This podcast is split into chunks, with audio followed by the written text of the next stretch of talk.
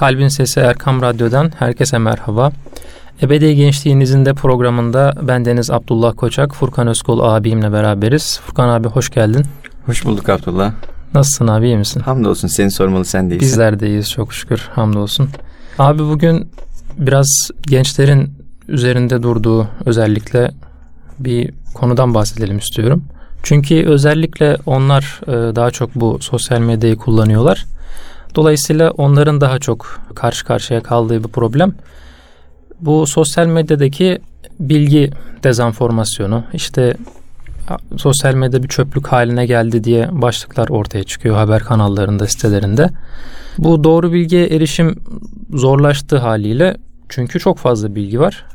Ben bunu işte gençler açısından nasıl incelememiz gerektiğini soracağım. Yani gençler doğru bilgiye nasıl ulaşacaklar? Doğruyla yanlış bilgiyi nasıl ayıklayacaklar?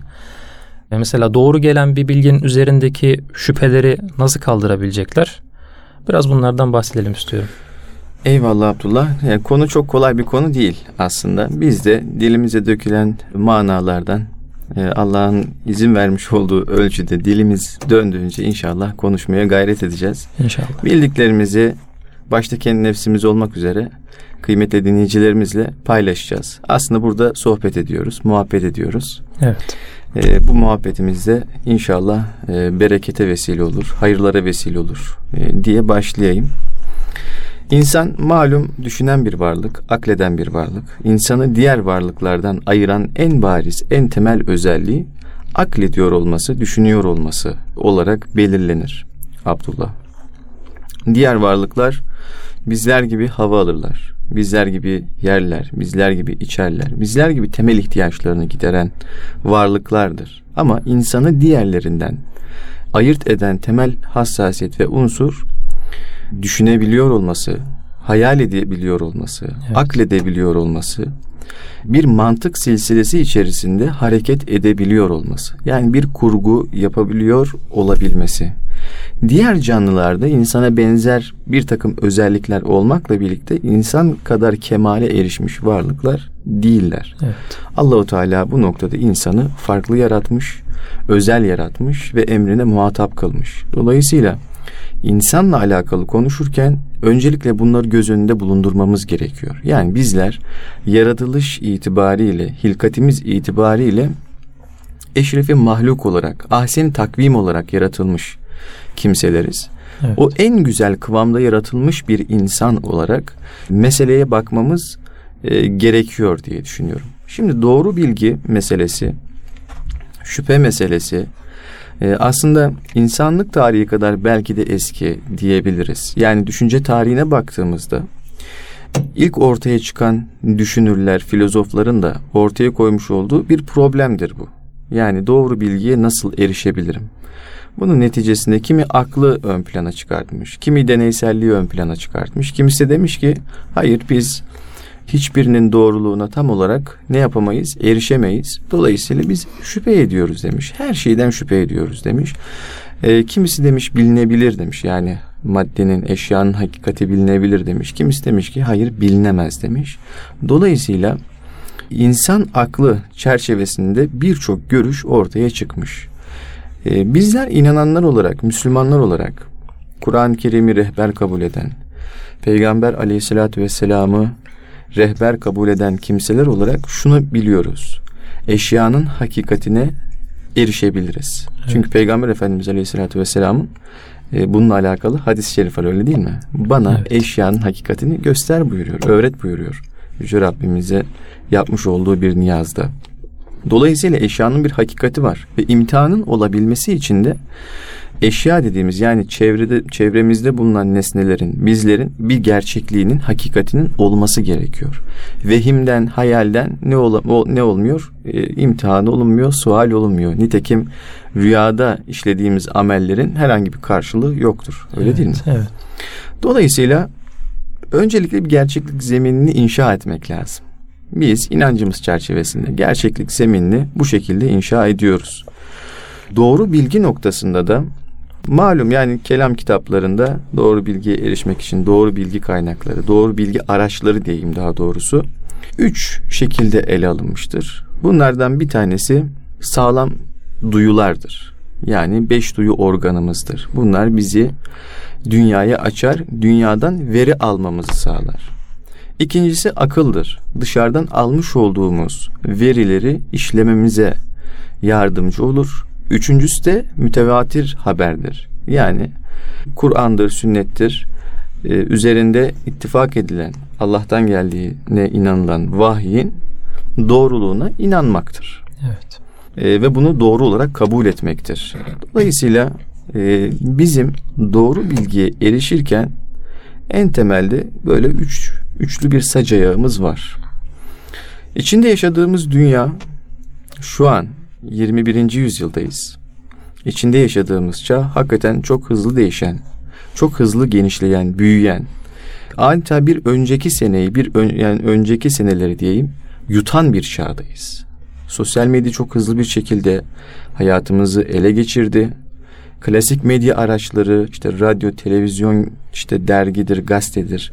Bu araçları büyük ölçüde ne yaptı? Baskıladı. Evet. Dolayısıyla gündemi belirleyen bir tarafı olmaya başladı ve çok da güçlü bir şekilde olmaya başladı. Evet. Artık gündemi insanlar e, örnek veriyorum Twitter'dan takip ediyorlar. Bir program izleyecekleri zaman televizyondan ziyade YouTube gibi mecraları tercih ediyorlar. Burada şu ortaya çıkıyor. Bilgi erişim çok kolay. Bir tık kadar uzakta diyoruz öyle değil mi? Evet. Bir şey duyuracağımız zaman ya da bir şey duyurulacağı zaman panolarda şu yazıyor. Bir tık kadar uzakta. Yani telefonu elimize aldığımızda X bir kurumun e, diyelim internet sitesini ziyaret edebiliyoruz. Gerekli bilgileri alabiliyoruz. Planlama yapabiliyoruz. Tatil yapacaksak rezervasyonumuzu oradan yapıyoruz. Evet. Diyelim ki yemek yiyeceksek e, oradan sipariş verebiliyoruz. Her şey çok kolaylaştı. Diyelim bir şeyi merak ediyoruz. Akademik bir mesele merak ediyoruz. Yani makale veri tabanları var birçok üniversitenin, kütüphanenin. Bir anda erişim sağlayabiliyoruz.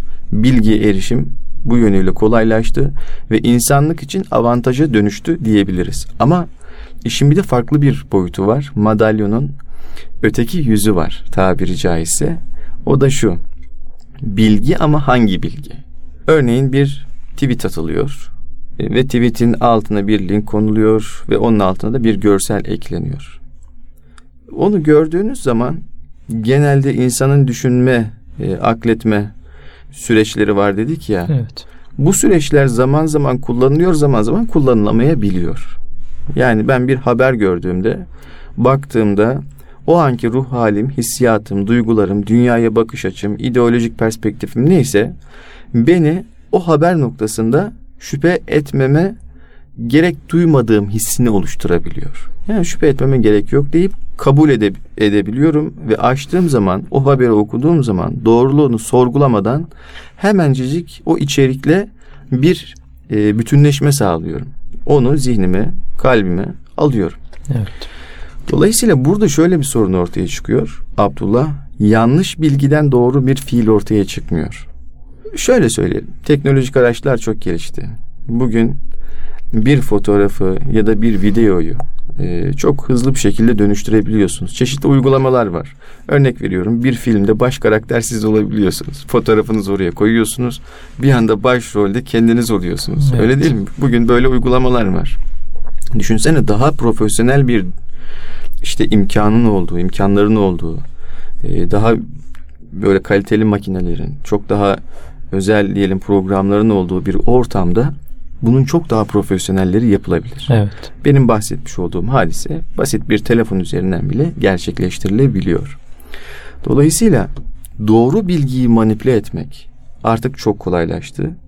Ya da bilginin içerisine bir şeyler koymak ya da bir şeyler çıkartmak, onu çarpıtmak çok kolaylaştı. Bununla alakalı da çeşitli siteler var biliyorsun. Evet. Ee, işte teyit.org benim en çok dikkatimi çekenlerden bir tanesidir. Evet. Ee, yani bir haber çıktığında o haberin doğru olup olmadığını onlar da inceliyorlar, bakıyorlar. Doğrusu neyse onu koyuyorlar. Yanlışını söylüyorlar. Ama günümüzde maalesef sosyal medya alanında e, bizleri büyük bir tehlike bekliyor. Bunu hatta tehlikenin içerisindeyiz Evet. diyebilirim. Bu noktada genç kardeşlerimiz de aslında büyük bir tehlikenin içerisindeler. Çünkü orada paylaşılan bilgilerin doğru olup olmadığına ilişkin tam anlamıyla bir filtreleme sistemi yok. Yani Evet. Twitter buna bir ölçü getirmeye çalıştı. Ya da diyelim YouTube bir ölçü getirmeye çalıştı ama ne kadarına getirebileceksin? Evet. Çünkü milyonlarca anlık olarak milyonlarca içerik atılıyor oraya. Bir de orada şöyle bir boyut var. Twitter'ın da kendi siyasi bir görüşü var. Yani mesela e, ABD başkanına karşı bir görüşü vardı mesela.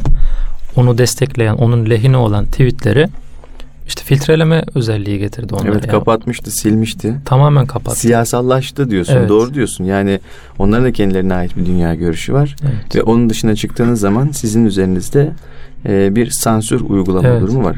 Halbuki bu tip platformlar özgürlükten beslenen platformlar ama kendileri kendileriyle alakalı bir durum olduğunu, kendi siyasi görüşleriyle alakalı bir durum olduğunda onlar da antidemokratik olarak nitelendirilen sansür uygulamasını uygulayabiliyorlar. Şunu görüyorum Abdullah. e, Günümüz hakikaten çok bulanıklaşmış bir dönem. Evet. Yani bunun büyük dezavantajların kapılarını araladığını hepimiz biliyoruz. Dolayısıyla gençlik çağındaki arkadaşlarımız, kardeşlerimiz bu çağda, bu, bu dönemde hayatlarını yön çizecekleri bu temel e, dönemde birçok olumsuz içerikle karşı karşıya gelebiliyorlar. Yani oradan gördükleri bir yazıyla, bir haberle, bir düşünce, bir ideoloji, bir fikirle neyse artık e, onların hayatlarında iz bırakabiliyor. Belli bir yaşın üstündekiler için bu durum birazcık daha stabil hale geliyor zaten. Yani insan dünya görüşü oturuyor, kişiliği oturuyor. Artık bir şey koysan da çok bir şey artmıyor. Bir şey alsan da çok bir şey eksilmiyor. Çünkü Evet. artık yaşını başına almış diyoruz. Ama genç için öyle değil. Geçtiğimiz programda da konuşmuştuk hatırlıyorsun. Bizim küçük olarak gördüğümüz herhangi bir şey karşı tarafta çok büyük bir yankı oluşturabiliyor. Evet. Dolayısıyla sosyal medyayla da en fazla şu an diyelim iletişime geçenler kimler? 10-20 yaş arasındaki gençler. Yani hayatlarında çok küçük şeylerin hızla yankı bulabileceği çağdaki gençler. Dolayısıyla e, bu noktada hem kendilerinin hassasiyet sahibi olmaları hem de ailelerin hassasiyet sahibi olmalarını ben özellikle tavsiye ediyorum. Çünkü oradaki herhangi bir içerik, herhangi bir bilgi onların hayatını kökten değiştirebilir Allah muhafaza. Olumsuz yönden tabii ki bahsediyorum. Bu noktada şüphe dedik ya az önce. Evet. Birçok noktada onların hayatını karartabilecek şüphelerin içerisine de atabilir. Öz itibariyle şüphe kötü bir şey değil. Şüphe doğru ile yanlışı ayırt etmek için, iyi ile kötüyü ayırt etmek için aslında bir ara geçiş formu. Yani biz bir şeyle karşılaştık. Karşılaştırdığımız şeyi anlamlandırmak istiyoruz. Anlamlandırmak için onun ne olduğuna ilişkin içimizde bir mekanizmayı harekete geçiriyoruz. Akletme mekanizmasını harekete geçiriyoruz. Evet. O süreye aslında biz şüphe diyoruz. Yani bu iyi mi kötü mü? Bu doğru mu yanlış mı? Güzel mi çirkin mi? Örnek veriyorum. Baktığımızda biz bu mekanizmayı harekete geçiriyoruz. Bu mekanizma elde etmiş olduğumuz verilerle zihnimizdeki ölçü tartıyla bir kıvama geliyor ve en son neye dönüşüyor? Kanaate dönüşüyor. Bu olumludur veyahut da olumsuzdur. Olumluysa değerlendiriyoruz, olumsuzsa reddediyoruz. Ama günümüzde zehir balla sunulduğu için e, işte o şüphe mekanizması olumlu manadaki şüphe mekanizması zaman zaman doğru işletilemeyebiliyor. Diğer taraftan bizim değerlerimize ilişkin, dünya görüşümüze ilişkin aslında binlerce yıldır e, olumlu olduğuna ilişkin birçok veriyle, birçok gözlemle, birçok tecrübeyle kabul edilen inanç değerlerimiz, ahlaki değerlerimiz üzerinde de ciddi şüpheler oluşturuluyor. Evet. Bu da çok önemli bir husus. Yani İslam'ın temel ahlaki yapısına karşı da Müslümanların dünyaya bu bakış açılarına e, yönelik de ciddi saldırıların, şüphelerin önü de açılmaya çalışılıyor. Bu da önemli bir husus Abdullah. Evet. Bunun da özellikle altını çizmek istiyorum. Sacaya demiştik ya işte burada sağlam duyular sonrasında akıl mütevatir haber o mütevatir haber Kur'an-ı Kerim ve sünnet ayağı, Sahih sünnet evet. ayağı eksik kalırsa doğru bilgiye erişim yine imkansızlaşıyor yani aslında.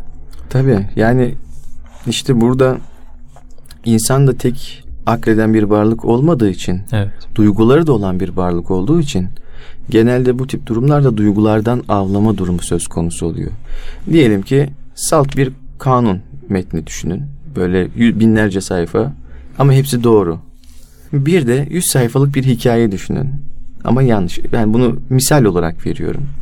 Şimdi doğru mu bin sayfalık doğru kitap mı insanların ilgisini çeker? Yüz sayfa onları başka bir dünyaya götürecek. iç alemlerin duygularını böyle coşturacak bir kitap mı insanların Evet. hoşuna gider? İnsanlar hikayeleri seviyorlar. İnsanlar sembolleri seviyorlar. İnsanlar bir anda bütünleşebilecekleri, kendileriyle bağlantıya geçebilecekleri şeyleri seviyorlar. Dolayısıyla burada ustaca bir mekanizmanın döndüğünü söyleyebiliriz. Yani dünya genelinde sosyal medya üzerinden işte oluşturulan flotlar, işte yapılan e, bir ara neler vardı? Çok e, böyle komik içerikler vardı. Hı. Caps'ler mi? Caps caps, Hı. caps tarzında Caps'ler. komik içerikler vesaire vardı. Evet. Yani onlara baktığınız zaman bir anda sizi ne yapıyordu? Mesela tebessüm ediyordunuz. Ama bir müddet sonra diyelim siyasallaştı. Bir müddet sonra hakaret aracına dönüşmeye başladı. Evet. Güldürme yani işin mizah boyutu vardı ama kara mizaha dönüşmeye başladı. Ve artık dahası e, affedersiniz çukur mizaha kadar düşmüştü. Yani Evet. buradan şuna gelmek istiyorum. Evet gülmek güzeldir, tebessüm etmek güzeldir. Ama insanların aşağılanması kötüdür. İnsanların itibarlarının yok sayılması, karalanması kötüdür. İftira kötüdür. Kötü zan oluşturabilecek her şey kötüdür. İşte bunlara malzeme haline gelmeye başladı. Yani işin çok boyutu var aslında Abdullah. Gençler için e, sosyal medyada oluşturulan bu kurgunun çok boyutu var. Yani inanç dünyamıza gölge düşürebiliyor, ahlak dünyamıza gölge düşürebiliyor, insanlarla münasebetimize gölge düşürebiliyor. Adeta bir fitne kazanına ne yapabiliyor? Dönüşebiliyor. Bu noktada hem genç kardeşlerimizin dikkatli olması hem de ailelerin dikkatli olmasını özellikle önemli rica ediyorum. Yani bilgiyi alanın kendini geliştirmesinden işte bu sac ayaklarına dikkat etmesinden öte bilgiyi aldıkları yerin de bu sac ayaklarına ehemmiyet vermesi gerekiyor demek ki yani. Tabii yani Kur'an-ı Kerim'de de Hucurat suresinde e, geçtiği üzere size Evet. bir fasık haber getirdiği zaman Onu araştırın. onu araştırın buyuruluyor. Şimdi bilgi önemli ama bilginin kaynağı da önemli. Evet. Bilgi nereden geliyor? Ona bakmamız gerekiyor. E, bilgi e, eğer bir doğru, salih bir zattan geliyorsa biz inanırız. Çünkü benim işleteceğim mekanizmayı, işletmek istediğim mekanizmayı o işletmiştir. Buna inanırız. Bu da tam teslimiyet de değildir Abdullah. Burada da bir parantez açmak lazım. Evet. Yani bildiğimiz, saydığımız salih bir zat bize bir haber getirdi. Hiç araştırmadan direkt kabul mü etmeliyiz?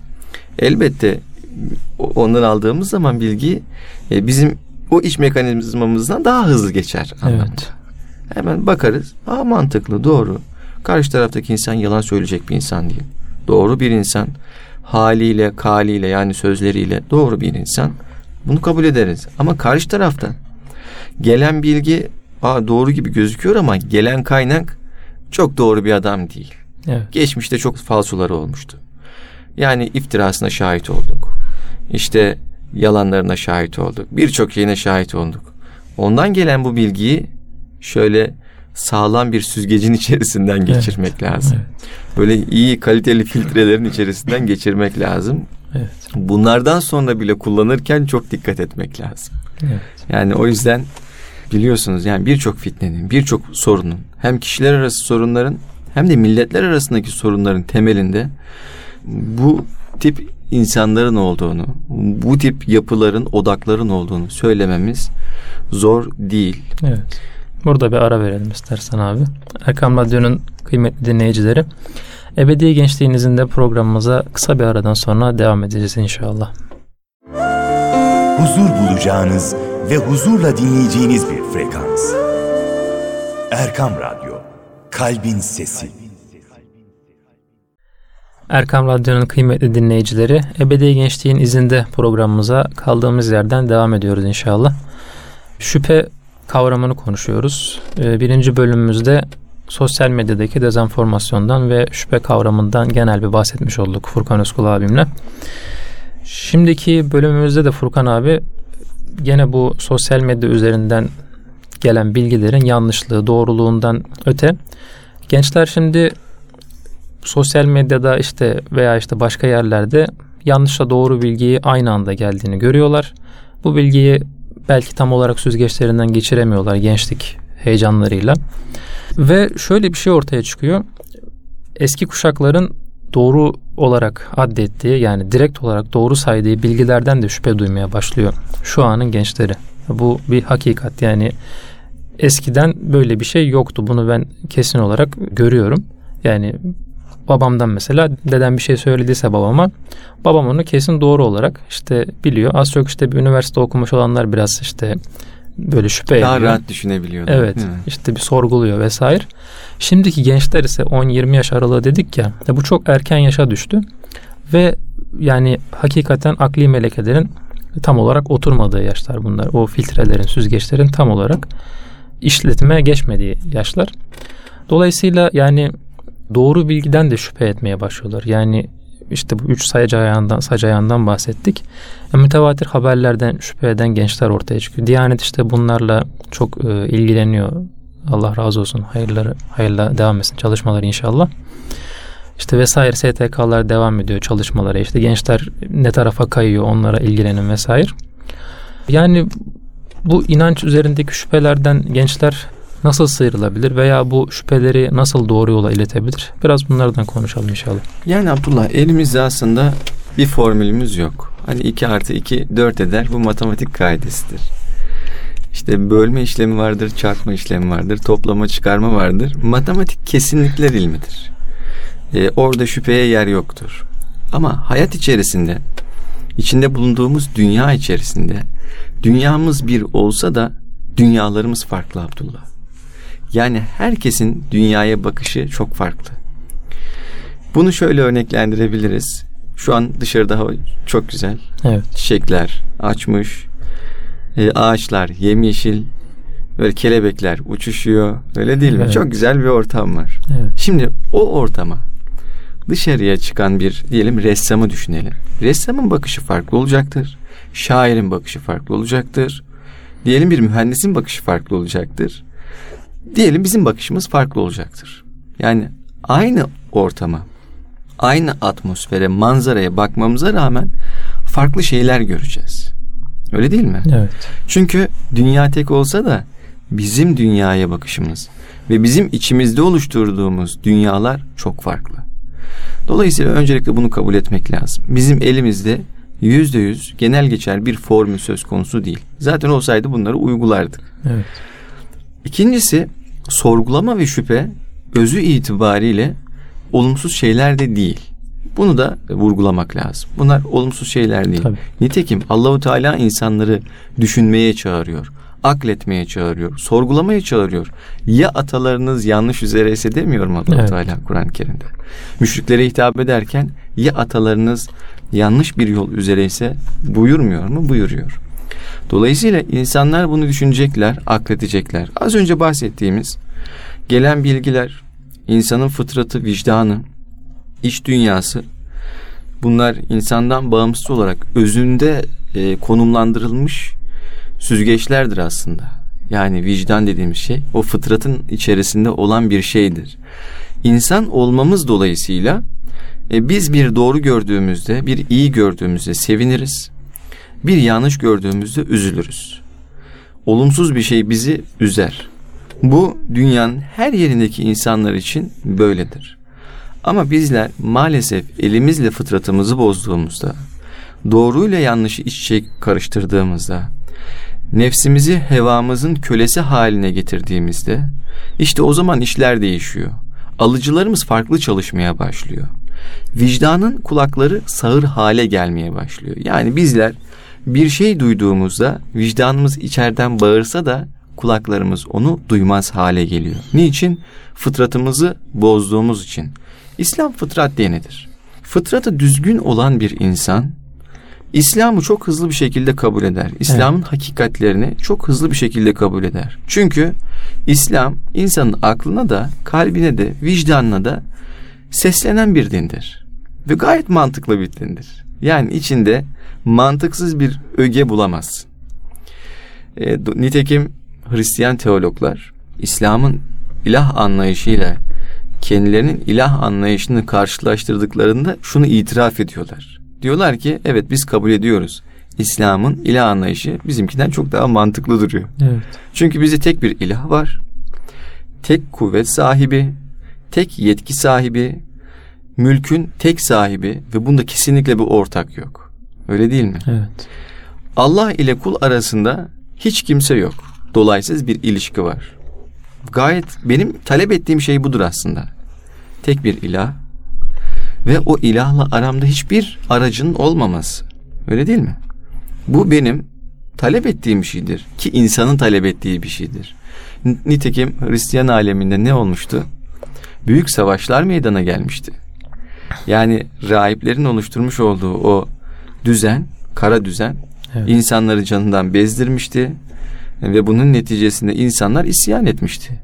Benimle Allah arasına girme demişlerdi. Birçok mezhep ortaya çıktı ve Avrupa'da 100 sene süren mezhep savaşları ortaya çıktı. Evet. Yani insanın bir talebi var Abdullah. Ve benim dinim bu talepleri, talep etmiş olduğum talepleri gayet makul bir şekilde karşılıyor. Bana sunuyor aslında. Dolayısıyla ben bu temeli baz aldığımda böyle bir noktadan yola çıktığımda diyeyim aslında işim bir noktada kolaylaşıyor. Yani mantık zemininde ve kalp zemininde doğru bir adımla başladığımı hissediyorum ve buna inanıyorum Abdullah. Evet. Bundan sonraki süreçte şüphe mekanizması, sorgu mekanizması aslında beni daha doğruya ya da doğrunun daha iyi bir formuna götürmesi gerekiyor. Yani ilimde derinleşmek dediğimiz, meselelerin hikmetini kavramak dediğimiz noktaya doğru taşıması gerekiyor. Ama fıtrat bozulduğu zaman, doğruyla yanlış, iyi ile kötü karıştığı zaman, işte o zaman işler değişiyor. Az önce bahsettiğimiz noktaya geliyoruz. Bizim sunmuş olduğumuz iyi ya da daha doğrusu Allah tarafından bize sunulan iyi bizim içimizde farklı akisler vermeye başlıyor. İşte dilersen bu noktaya nasıl şu an gençlerimiz gelebiliyorlar onu da konuşalım. E, medyadan konuştuk, sosyal medyadan konuştuk, basılı yayından konuşabiliriz evet. belki. Başkaca birçok şeyden konuşabiliriz. Ama her birinin ortak noktası şu Abdullah. Rol model dediğimiz bir hadise var ya, bir kavram var ya, bir, bir rol tespit ediyor aslında çocuklar. Evet. Ben de genç yani henüz gençliğimin başındayken diyeyim o ergenlik çağlarında bir rol model arardım. Yani örnek alabileceğim, ilham alabileceğim, önümde fener olabilecek birini arardım. Ve gençler bunu ararlar. Evet. Çünkü dünyanın içerisinde daha gözlerimiz yeni açılmış. Tabiri caizse birisi bana yol göstersin. Düşüncesi yine fıtri yani insanın yapısında var olan bir şey. Neticede ben yolu bilmiyorsam sana sorarım öyle değil mi? Evet. Abdullah Üsküdar'a nasıl gidebilirim diye sorarım. Bu çok basit bir şey. Hayat yolculuğunda da yol ararken bir rol model, bir soru sorabileceğim biri, ilham alabileceğim birini ne yapabilirim? E, bulmam gerekiyor. Dolayısıyla bu noktada karşımıza aslında çok dallı budaklı bir skala çıkıyor. Çok evet. dallı budaklı bir mekanizma çıkıyor diyelim. Ve bu mekanizma içerisinde çok farklı rol modellerle karşılaşabiliyor e, gençlerimiz. Bizler de karşılaşıyorduk. Yani bu film yıldızları olabiliyor, dizi yıldızları olabiliyor örnek veriyorum. Bu yazarlar olabiliyor, çizerler olabiliyor. Şimdi çok daha düştü YouTuber'lar olmaya evet. başladı. Yani e, henüz ergenlikten çıkamamış insanların bile e, artık rol model olduğunu görebiliyoruz. Evet. Küçük çocuklar tarafından ve ergenliğin başındaki gençler tarafından rol model alındığını görebiliyoruz. Dolayısıyla onun orada inşa edilen bir kurgu var ve o kurgu gençlerin ilgisini çekebiliyor ve çok hızlı bir şekilde anlattığımız hakikatlerle e, buluşmak istemeyebiliyor genç. Onların kurgusu daha çok hoşlarına gidebiliyor. Dolayısıyla e, böyle bir durumda e, ilginç manzaralarla karşılaşabiliyoruz. Bir defasında e, haberlerde izlemiştim. Bundan yıllar önce işte bir tane Amerikalı şarkıcı, genç bir şarkıcı Türkiye'ye konsere geliyor. Hayranları da havaalanının kapısında Evet. e, böyle bekliyorlar. Oradan çok böyle birkaç saniyelik bir geçişi var. Evet. Yani hepsi ağlıyorlar. Ondan sonra ismini haykırıyorlar. Oradan geçerken bakmamış o Evet. şarkıcı. Hatırlıyorum. Ee, kızın bir tanesi diyordu ya hay bile diyebilirdi diyor Evet. tamam mı? Yani İngilizce'deki merhaba Bize bir diyebilirdi. merhaba bile. Bize bir merhaba bile diyebilirdi diyor. Diyebilirdi. Şimdi şu an belki tebessüm ediyoruz ama bir yönüyle de aslında Acıklı bir. acı, yani acı veren de bir Acı hadise veren. söz konusu. Yani o dönem rol model alınan kişinin, örnek alınan kişinin, hayatını süsleyen kişinin hiçbir zaman ulaşamayacağı, ulaşsa bile aslında ona çizilen o kurgunun öyle olmayacağı bir kişiyi hayal ediyor, bir dünyayı hayal ediyor. Aslında olmayan bir vehmin içerisine düşüyor genç kardeşimiz. Dolayısıyla burada problem var Abdullah. Burada ciddi bir problem söz konusu. Rol model ol- olmak, birilerini rol model alabilmek hakikaten çok önemli. Bizim günümüzde rol modellere ihtiyacımız var.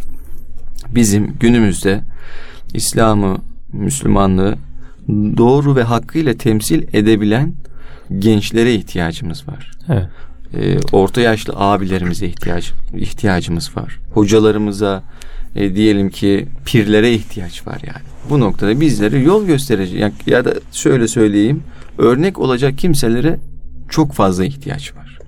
İşte o örneklik içinde bulunduğumuz toplumun değişmesine, gençlerin örnek almasına ne yapacaktır? Yol açacaktır.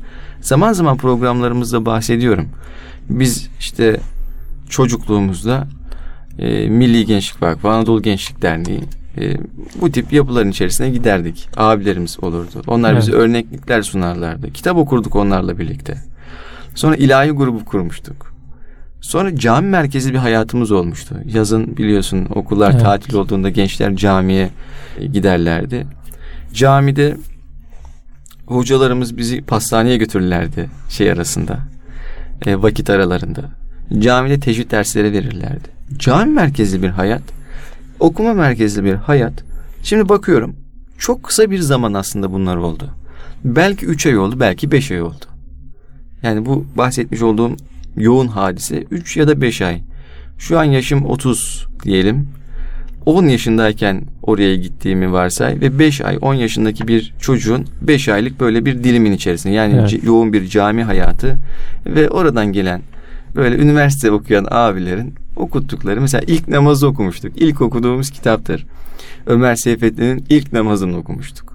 Şimdi ilk namazla başladık. Ömer Seyfettin Türk Edebiyatı'nın önemli isimlerinden bir tanesi. Ee, o kitabı okumuştuk, onu değerlendirmiştik. Her hafta oturup değerlendiriyorduk. Bir kısmını okuyorduk, abimizle değerlendiriyorduk. Sonra sohbetlere gidiyorduk mesela. Evet. Ee, diyelim pikniklere gidiyorduk. Ee, camideki hocalarımız bizi işte dediğim gibi pastaneye götürüyordu. Evet. Vakit aralarında. Bunların hepsi beş ay oldu Abdullah yani. Hı. Şimdi Toplasan. sana şöyle bir şey diyeceğim abi. Yani sen İstanbul'da oturuyordun. Evet. Ee, ve hakikaten yani bu konuda biraz şanslıydın. Ben kendimden örnek vereyim. Ben işte Çanakkale'nin bir ilçesinde Çan'da orada gidiyordum Kur'an kursuna ve bizim hocamız da mesela oradaki imkanlar çerçevesinde bizi işte mesela yüzme havuzuna götürmüştü. İşte bahçede işte top oynatmıştı Hı hı. vesaire işte gene dediğin gibi pikniğe götürmüştü. Bundan daha az imkanlı oldu. İşte babamın köyünde orada gene birkaç hafta gitmiştim oraya ziyarete gittiğimizde. Evet. Oradaki imam da mesela işte bize caminin içinde oyunu öğrenatmıştı. İşte bizi tanıştırmıştı birbirimizle. İşte beni mesela tanıtmıştı. İşte ben oradaki çocuklarla hiç tanışmamıştım daha önce. İşte köyün oradaki benim akranlarımla tanışmış olmuştum. Yani burada işte büyüklerimiz rol model olacak, örnek olacak, işte uğraşacak gençler de diyoruz. Ya hakikaten çok değerli. Bu- Ne kadar sürmüştü mesela abla? Bendeki 5 ay sürdü bu süreç diyelim ki. Sen de diyelim 3 ay sürdü Evet. örnek veriyorum. Ama ben şunu hissediyorum. Bu 5 aylık dilim benim şu anıma etki ediyor. Evet. Şu an buradaysak bundan dolayı ben Evet. şahsımın burada olduğunu düşünüyorum. Tabi Allahu Teala'nın takdiridir, vesilelere bağlıdır her şey. Onların vesile olduğuna inanıyorum. Demek ki bir ay, üç ay, beş ay hiç fark etmiyor. Evet. Bir gence dokunduğumuzda, bir çocuğa dokunduğumuzda, Aynen. Onlarla iyi bir diyalog ortaya koyup örnek olabildiğimizde aslında onun bir hayatına dokunmuş oluyoruz. Evet. Aslında bir diyelim ki orta yaşlı bir insana dokunmuş oluyoruz. Aslında bir ihtiyara dokunmuş oluyoruz. Çünkü o çocuk çocuk olarak kalmayacak. Genç olacak, olgunlaşacak. Sonrasında ihtiyarlaş, ihtiyar, ihtiyarlayacak. Yani hayatın bir bütününde bizim çocukken ona sunduğumuz bir şeyi ne yapacak? Taşıyacak. Bu ya çok iyi bir şey olacak Evet. ya da kötü bir şey olacak. Çok da dikkatli olmaları Çok da gerekiyor. dikkatli olmak gerekiyor. Ama rol modellerin artırılması, onların e, gençlerle irtibata geçmeleri, onların zaman zaman böyle oturup hasbi bir şekilde arkadaşlık kurabilmeleri gerekiyor. Evet. Arkadaş olmaları gerekiyor. Bunu çok sık Bizim buna çok ihtiyacımız var. Ya bana insanlar çok buyrukla gelmesinler istemiyor muyuz zaman zaman? Dikte etmesinler Evet. istemiyor muyuz? Benimle arkadaş ol. Ben zaten dünyamı açıyorum sana. Evet. Yani şöyle bir oturup benimle bir çay kahve iç. Beni yargılama. Ama eksiğimi de görürsen üslubunca söyle. İşte bizim sanki buna ihtiyacımız var. Maalesef bizde genelde bir nasihatleşme, tavsiye verme şeklinde anlatılıyor ya. Evet. Anlaşılıyor ya daha doğrusu. Ya şuna bir nasihat ver deniliyor. Nasihat verirken biz gidiyoruz. Bak kardeşim diye başlayan böyle kaba bir ses tonuyla başlayan böyle maddeleri sı- sıralıyoruz. Nasihat ne demektir? E, dinün nasiha. Evet. Din nasihattir. Ne demek? Din samimiyettir. Aslında İslam samimiyet din. Ya önce bir samimi olalım öyle değil mi? Peygamber Efendimiz Aleyhisselatü Vesselam ashabıyla nasıl iletişime geçti? Her şeyden önce samimiyetle iletiş- iletişime geçti. Evet. Düşmanlarına karşı bile ortaya koymuş olduğu tavır samimiydi. Öyle değil mi? Yani kim olursa olsun samimiydi, içtendi. Pazarlığı yoktu ve insanları kırmamak üzerine bir hareket metodu vardı.